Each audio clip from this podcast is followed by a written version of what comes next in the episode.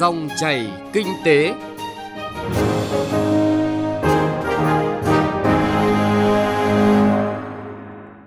Kính chào quý vị và các bạn. Dòng chảy kinh tế hôm nay có những nội dung đáng chú ý sau.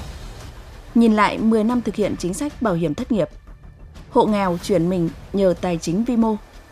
Chuyên mục chuyện thị trường chuyển đến quý vị và các bạn nội dung cơ chế nào kiểm soát gian lận xuất xứ hàng hóa. Trước khi đến với nội dung vừa giới thiệu, chúng tôi chuyển tới quý vị và các bạn một số thông tin kinh tế nổi bật.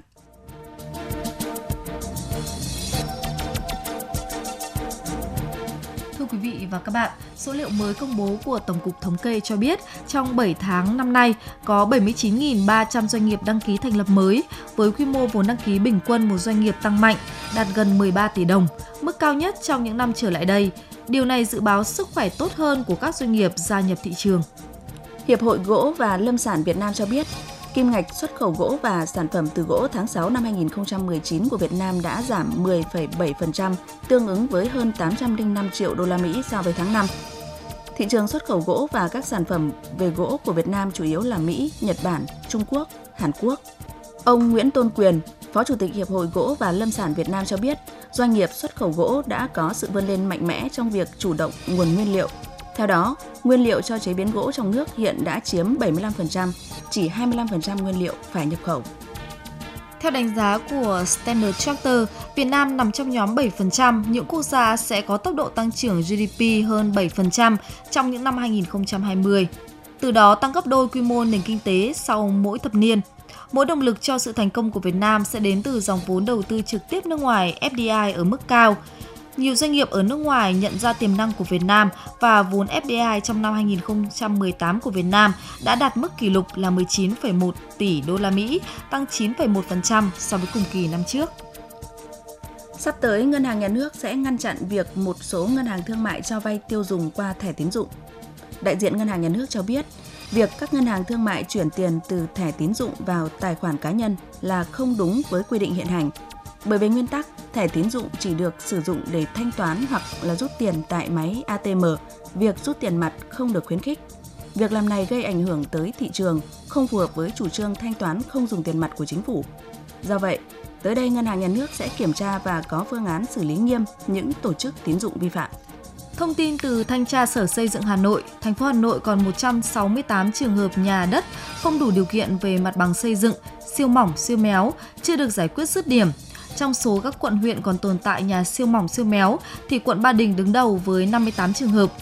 Cũng theo thanh tra Sở Xây dựng Hà Nội, trách nhiệm chậm trễ trong quá trình xử lý các trường hợp nhà siêu mỏng siêu méo trên địa bàn thành phố thuộc về Chủ tịch Ủy ban nhân dân quận huyện, Chủ tịch Ủy ban nhân dân xã phường do chưa thực hiện đúng đầy đủ chức trách, nhiệm vụ do pháp luật quy định và chỉ đạo của Ủy ban nhân dân thành phố Hà Nội.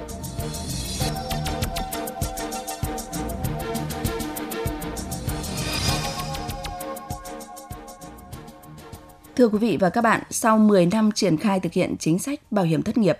đã có hơn 12,6 triệu người tham gia với số quỹ kết dư khoảng 79.000 tỷ đồng.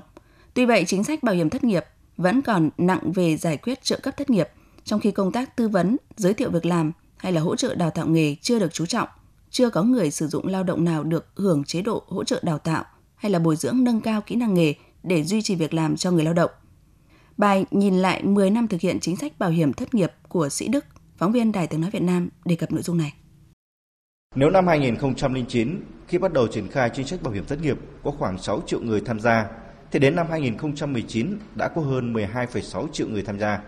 Cùng với đó, số người được thụ hưởng chính sách bảo hiểm thất nghiệp ngày càng tăng, góp phần hỗ trợ người lao động khi mất việc. Anh Nguyễn Văn Thắng, một người lao động ở Hà Nội đã được hưởng bảo hiểm thất nghiệp cho biết. Lúc thất nghiệp ấy, thì tôi nhận được gần 4 triệu. Số tiền đấy là nó phụ cấp được hơn tháng tôi nghỉ ở nhà để nói chung phụ cấp đi lại, nói chung gia đình cũng đỡ vất vả mà cũng để tạo điều kiện để tìm công việc mới. Mặc dù có hơn 12 triệu người tham gia nhưng số người thất nghiệp được tư vấn, giới thiệu việc làm và hỗ trợ đào tạo nghề rất thấp. Ông Lê Đình Tùng, Phó Giám đốc Sở Lao động Thương binh Xã hội tỉnh Thanh Hóa cho rằng chính sách còn nhiều bất cập. Có những mặt là chưa được. Cái số mà lao động mất việc làm hưởng trợ cấp nghiệp là hưởng thông qua để hưởng cái chế độ về đào tạo nghề đang rất thấp. Thì báo chí cả nước tôi tính bình quân năm 2018 mới đạt 4,9%. Còn Thanh Hóa chúng tôi thì được 3,2% số trên số người là hưởng trợ cấp nghèo. Ta biết việc thứ hai, không biết là các tỉnh thế nào nhưng riêng chúng tôi thấy là chưa có một tệ là hỗ trợ được cho một doanh nghiệp nào để tạo đào tạo hỗ trợ lại cho người lao động. Mặc dù là chính sách thì có, nhưng tổ chức triển khai thực hiện là hiệu quả chưa cao. Một vấn đề nữa là tỷ lệ người tham gia bảo hiểm thất nghiệp so với lực lượng lao động chiếm tỷ lệ thấp. Tình trạng trục lợi quỹ bảo hiểm thất nghiệp vẫn diễn ra gây thất thoát nguồn quỹ và mất công bằng trong thừa hưởng bảo hiểm thất nghiệp. Ông Nguyễn Văn Lâm, Phó Giám đốc Sở Lao động Thương binh Xã hội Thành phố Hồ Chí Minh cho rằng cần có một chế tài đủ mạnh. Đối với người lao động á, mà họ cố tình vi phạm, thí dụ như họ lãnh bảo hiểm ờ, trợ cấp thất nghiệp xong thì họ không báo là họ có việc họ tiếp tục họ lãnh nữa và họ đi làm ở doanh nghiệp khác. Thì hiện nay ra là chưa có cái gì mà gọi là nó đủ mạnh để để để giáo dục răng đe. Đấy thì đối với những cái trường hợp mà chê gì như thế này thì đề nghị là ta sửa luật theo hướng có cái cái hình thức xử ờ, phạt cho nó đủ mạnh. Ông Phạm Ngọc Khánh, Giám đốc Trung tâm Giới thiệu Việc làm tỉnh Quảng Ninh cho rằng cần có công cụ quản trị thị trường lao động. Để chính sách bảo hiểm thất nghiệp phát huy tốt cái chức năng chủ động là ngăn ngừa, hạn chế tình trạng thất nghiệp của người lao động, cũng như là cái vai trò là công cụ quản trị của thị trường lao động, là cần sửa đổi, bổ sung cái điều 47 của luật việc làm theo hướng mở, tạo điều kiện cho người sử dụng lao động được tiếp cận các cái nguồn lực về tài chính từ quỹ bảo hiểm thất nghiệp để đào tạo, bồi dưỡng kỹ năng nghề để duy trì việc làm cho người lao động là việc này chúng ta gần như chưa thực hiện được trong quá trình thiết kế. Mặc dù quỹ bảo hiểm thất nghiệp kết dư gần 80.000 tỷ đồng, nhưng đến nay chưa có doanh nghiệp nào được thụ hưởng chính sách hỗ trợ đào tạo cho người lao động. Tại hội nghị tổng kết 10 năm thực hiện chính sách bảo hiểm thất nghiệp, Thứ trưởng Bộ Lao động Thương binh và Xã hội Doãn Bảo Diệp cho rằng chính sách bảo hiểm thất nghiệp nặng về giải quyết hậu quả mà xem nhẹ các giải pháp phòng ngừa, giảm thiểu. Thiếu các chính sách hỗ trợ doanh nghiệp để có thể duy trì việc làm cho người lao động. Đây là những bất cập hạn chế cần khắc phục trong thời gian tới.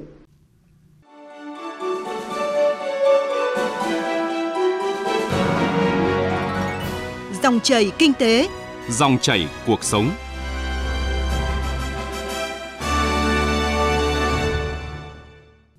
Thưa quý vị và các bạn, với điều kiện vay vốn đơn giản, không cần tài sản thế chấp, cấp và nhận vốn ngay tại nơi người dân sinh sống, tài chính vi mô được xem như một đòn bẩy hữu hiệu nhằm giúp đỡ trực tiếp cho những hộ nghèo, các gia đình có hoàn cảnh khó khăn, thúc đẩy họ tham gia vào các hoạt động sản xuất kinh doanh, tăng thu nhập và thoát nghèo. Phóng viên Đài Tiếng Nói Việt Nam thông tin chi tiết nội dung này. Ngân hàng Nhà nước đã xây dựng và triển khai các giải pháp hướng dòng vốn tín dụng vi mô, giúp nhiều đối tượng, đặc biệt là phụ nữ nghèo, tiếp cận dòng vốn tín dụng với điều kiện vay vốn đơn giản, không cần tài sản thế chấp, cấp và nhận vốn ngay tại nơi người dân sinh sống. Tính đến nay, tại Việt Nam đã có 4 tổ chức tài chính vi mô chính thức được Ngân hàng Nhà nước cấp giấy phép thành lập và hoạt động theo quy định tại luật các tổ chức tín dụng là Tổ chức Tài chính vi mô trách nhiệm hữu hạn một thành viên tình thương, Tổ chức Tài chính vi mô trách nhiệm hữu hạn hai thành viên trở lên M7, Tổ chức Tài chính vi mô trách nhiệm hữu hạn hai thành viên trở lên Thanh Hóa, và tổ chức tài chính vi mô trách nhiệm hữu hạn một thành viên cho người lao động nghèo tự tạo việc làm lượng khách hàng tại các tổ chức tài chính vi mô cũng tăng lên khá nhanh theo từng năm. Tính đến cuối năm 2018, tổng số khách hàng tại 4 tổ chức này là hơn 500.000 người. Ông Phạm Xuân Hòe, Phó Viện trưởng Viện Chiến lược Ngân hàng cho biết. Hiện nay đối với lại ờ, các cái chính sách pháp luật ờ, với hệ thống tài chính vi mô của Việt Nam là tương đối đồng bộ ờ, và cũng là khá là là, là cởi mở và tạo điều kiện để cho các cái hệ thống tài chính vi mô phát triển. Ờ, ví dụ như là chúng ta có những cái ờ, định chế về mặt tài chính vi mô rất là lớn như ngân hàng chính sách xã hội ờ, cung cấp tới 189 à, ngàn tỷ cho các hộ nghèo, hộ cận nghèo. Thứ hai nữa là cái hệ thống coi như là quỹ tín dụng nhân dân 1187 quỹ tín dụng nhân dân. Rồi bốn tổ chức tài chính vi mô cũng như là một số các cái tổ chức ừ, các cái ngân hàng thương mại họ cũng đã nhảy vào cái lĩnh vực tài chính vi mô theo số liệu thống kê, trong những năm gần đây, tỷ lệ hộ nghèo theo chuẩn nghèo mới giảm từ mức 9,88% năm 2015 xuống 6,7% vào năm 2017 và 5,35% vào năm 2018. Đi cùng với sự gia tăng thu nhập đối với các hộ gia đình ở mọi mức thu nhập. Đóng góp vào kết quả giảm nghèo này là những nỗ lực của toàn ngành ngân hàng, trong đó có hoạt động tài chính vi mô. Khách hàng chủ yếu của tài chính vi mô là nhóm dân số có thu nhập thấp, nhóm người yếu thế, dễ bị tổn thương trong xã hội, đặc biệt là phụ nữ. với điều kiện vay vốn đơn giản, không cần tài sản thế chấp, cấp và nhận vốn ngay tại nơi người dân sinh sống. Tài chính vi mô được xem như là một công cụ đòn bẩy hữu hiệu nhằm thúc đẩy người nghèo tham gia vào các hoạt động sản xuất kinh doanh, tăng thu nhập và thoát nghèo. Bà Đỗ Thị Kim Hảo, Phó Giám đốc Học viện Ngân hàng cho biết lý do của sự ra đời của tài chính vi mô. Một trong những lý do căn bản mà à, người nghèo à, chưa vươn lên thoát nghèo đó là họ thiếu vốn. Tất nhiên ngoài cái chuyện thiếu vốn còn thiếu kiến thức sức khỏe để có thể là thoát nghèo. Thế nhưng mà thiếu vốn là một yếu tố rất là quan trọng. Thế thì cái hoạt động tài chính vi mô là hướng là hướng tới cái việc là bù đắp những cái sự thiếu hụt này. Tuy nhiên, hoạt động tài chính vi mô tại Việt Nam vẫn còn một số hạn chế như hoạt động khá manh mún, sản phẩm dịch vụ chưa đa dạng, các chỉ số bền vững hoạt động và tài chính của các tổ chức tài chính vi mô chưa cao. Đặc biệt, khuôn khổ pháp lý vẫn còn chưa toàn diện và thống nhất. Bên cạnh đó, công tác tư vấn, hỗ trợ giáo dục về quản lý tài chính cho khách hàng tài chính vi mô nói chung và cho phụ nữ trong hộ gia đình nói riêng còn khiêm tốn. Những hạn chế này sẽ tác động không tốt tới cơ hội phát triển kinh tế lâu dài của hộ gia đình. Thạc sĩ Trần Thanh Long, Giám đốc Trung tâm Đào tạo Bồi dưỡng Phân viện Phú Yên, Học viện Ngân hàng cho rằng giáo dục tài chính rất quan trọng trong việc thoát nghèo bền vững, sẽ giúp các cá nhân, hộ gia đình biết cách tự bảo vệ mình. Người nghèo họ rất đặc thù, à, họ không chỉ còn nguồn vốn về tài chính họ cần về các cái kỹ năng về kinh doanh còn nguồn vốn con người để họ có thể thoát nghèo một cách bền vững. Và tài chính vi mô là cung cấp một cái công cụ tài chính gần như trọn gói và được thiết kế riêng cho người nghèo và phù hợp với người nghèo giúp cho người nghèo thoát nghèo một cách bền vững. Và để có thể nâng cao cái hiệu quả sử dụng vốn đối với người nghèo tại các ờ, cụ thể là các khách hàng của các tổ chức chứng vi mô thì nó có rất nhiều giải pháp. À, trong đó thì chúng tôi nhấn mạnh cái giải pháp ban đầu đó là giáo dục tài chính cá nhân à, cho người nghèo những cái kiến thức cơ bản về tài chính kiến thức về lập phương án sản xuất kinh doanh cũng như là cái kiến thức về vay vốn để giúp cho người nghèo có thể có ý thức sử dụng vốn vay có hiệu quả và biết bảo vệ mình trong các giao dịch vay vốn. Ở Việt Nam, tỷ lệ nghèo còn lớn, khả năng tiếp cận tài chính của người nghèo, người có thu nhập thấp vẫn còn ở mức thấp so với khu vực và trên thế giới, thì dư địa cho hoạt động tài chính vi mô còn rất lớn với một hành lang pháp lý tương đối hoàn chỉnh và nỗ lực tiếp tục hoàn thiện trong thời gian tới của chính phủ, hoạt động tài chính vi mô đang có cơ hội ngày càng hoàn thiện về mô hình, tổ chức hoạt động và cách thức quản lý hiệu quả để phát triển an toàn, bền vững hơn.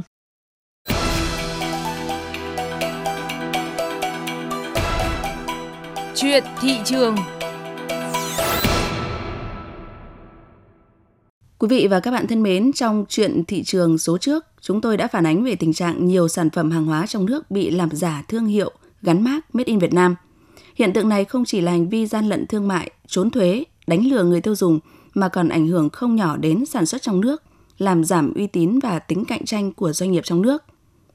Trước thực trạng hàng gian lận xuất xứ đội lốt Made in Việt Nam, các ngành chức năng, doanh nghiệp cần phải làm gì để hạn chế và kiểm soát tiến tới chấm dứt những vi phạm đã tồn tại lâu nay.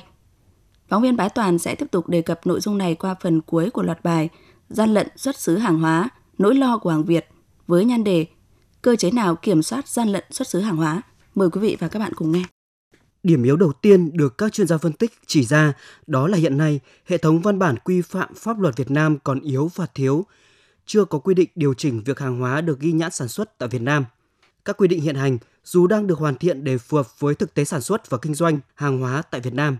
nhưng phạm vi điều chỉnh chủ yếu là nhãn hàng hóa, chỉ dẫn địa lý và thương hiệu. Do chưa có quy định về tiêu chí ghi nhãn nước sản xuất hàng hóa, khái niệm hàng hóa Việt Nam có thể được hiểu theo nhiều nghĩa khác nhau, như hàng hóa có xuất xứ Việt Nam để hưởng ưu đãi thuế quan theo cam kết quốc tế, hoặc hàng hóa có công đoạn sản xuất tại Việt Nam, hoặc hàng hóa có thương hiệu của Việt Nam. Các khái niệm này tuy khác nhau nhưng thường bị nhầm lẫn. Dẫn chứng với hàng dệt may, các đối tượng đã dùng thủ đoạn làm giả xuất xứ gắn mác Made in Việt Nam vào hàng không rõ nguồn gốc, sau đó tiêu thụ chính tại thị trường Việt Nam. Ông Vũ Đức Giang, Chủ tịch Hiệp hội Dệt may Việt Nam cho rằng, hàng giả, hàng nhái, hàng gian lận xuất xứ không chỉ gây ảnh hưởng trực tiếp tới các thương hiệu dệt may trong nước mà còn làm giảm sức cạnh tranh của doanh nghiệp trên thị trường. Cùng với việc cơ quan quản lý phải có trách nhiệm hơn để đảm bảo uy tín của thương hiệu thì nhận thức người tiêu dùng cũng cần phải nâng cao hơn.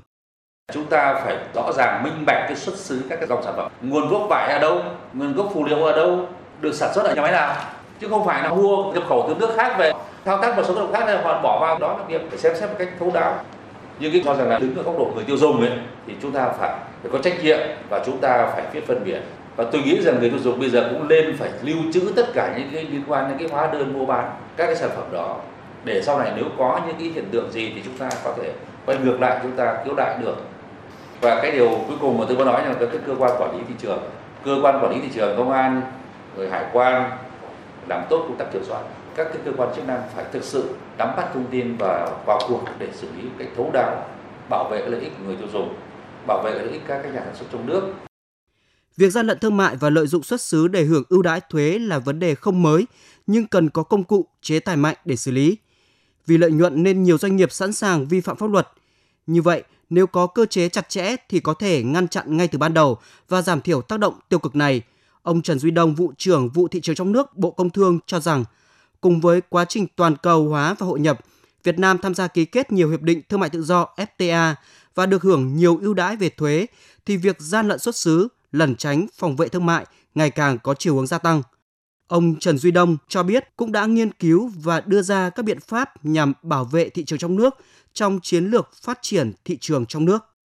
Trong cái chiến lược về phát triển thị trường trong nước thì trong cái nhóm các giải pháp về phát triển và bảo vệ thị trường nước thì chúng tôi có một cái nhóm giải pháp sắp tới sẽ hỗ trợ để trong nước hình thành những nhà phân phối lớn và có những cái cách làm cùng phối hợp với các nhà phân phối kể cả là bán lẻ của nước ngoài để chúng ta hướng dẫn cho các nhà cung ứng Việt Nam, sản xuất Việt Nam theo đúng các cái quy trình, quy định để khi mà đưa vào lưu thông phân phối ở trong thị trường trong nước cũng như các kênh phân phối thì họ đảm bảo các cái quy định về truy xuất nguồn gốc quy định về quy trình cũng như chất lượng thì tôi nghĩ rằng cái giải pháp này cũng là một trong giải pháp để hạn chế cái việc gian lận thương mại ở trong thị trường trong nước. Theo các chuyên gia, chế tài xử lý phải mạnh mới đủ sức gian đe. Tiến sĩ Lê Quốc Phương, nguyên Phó Giám đốc Trung tâm Công nghiệp và Thương mại Bộ Công Thương cho rằng, cùng với chế tài, rất cần sự chung tay vào cuộc của cộng đồng doanh nghiệp.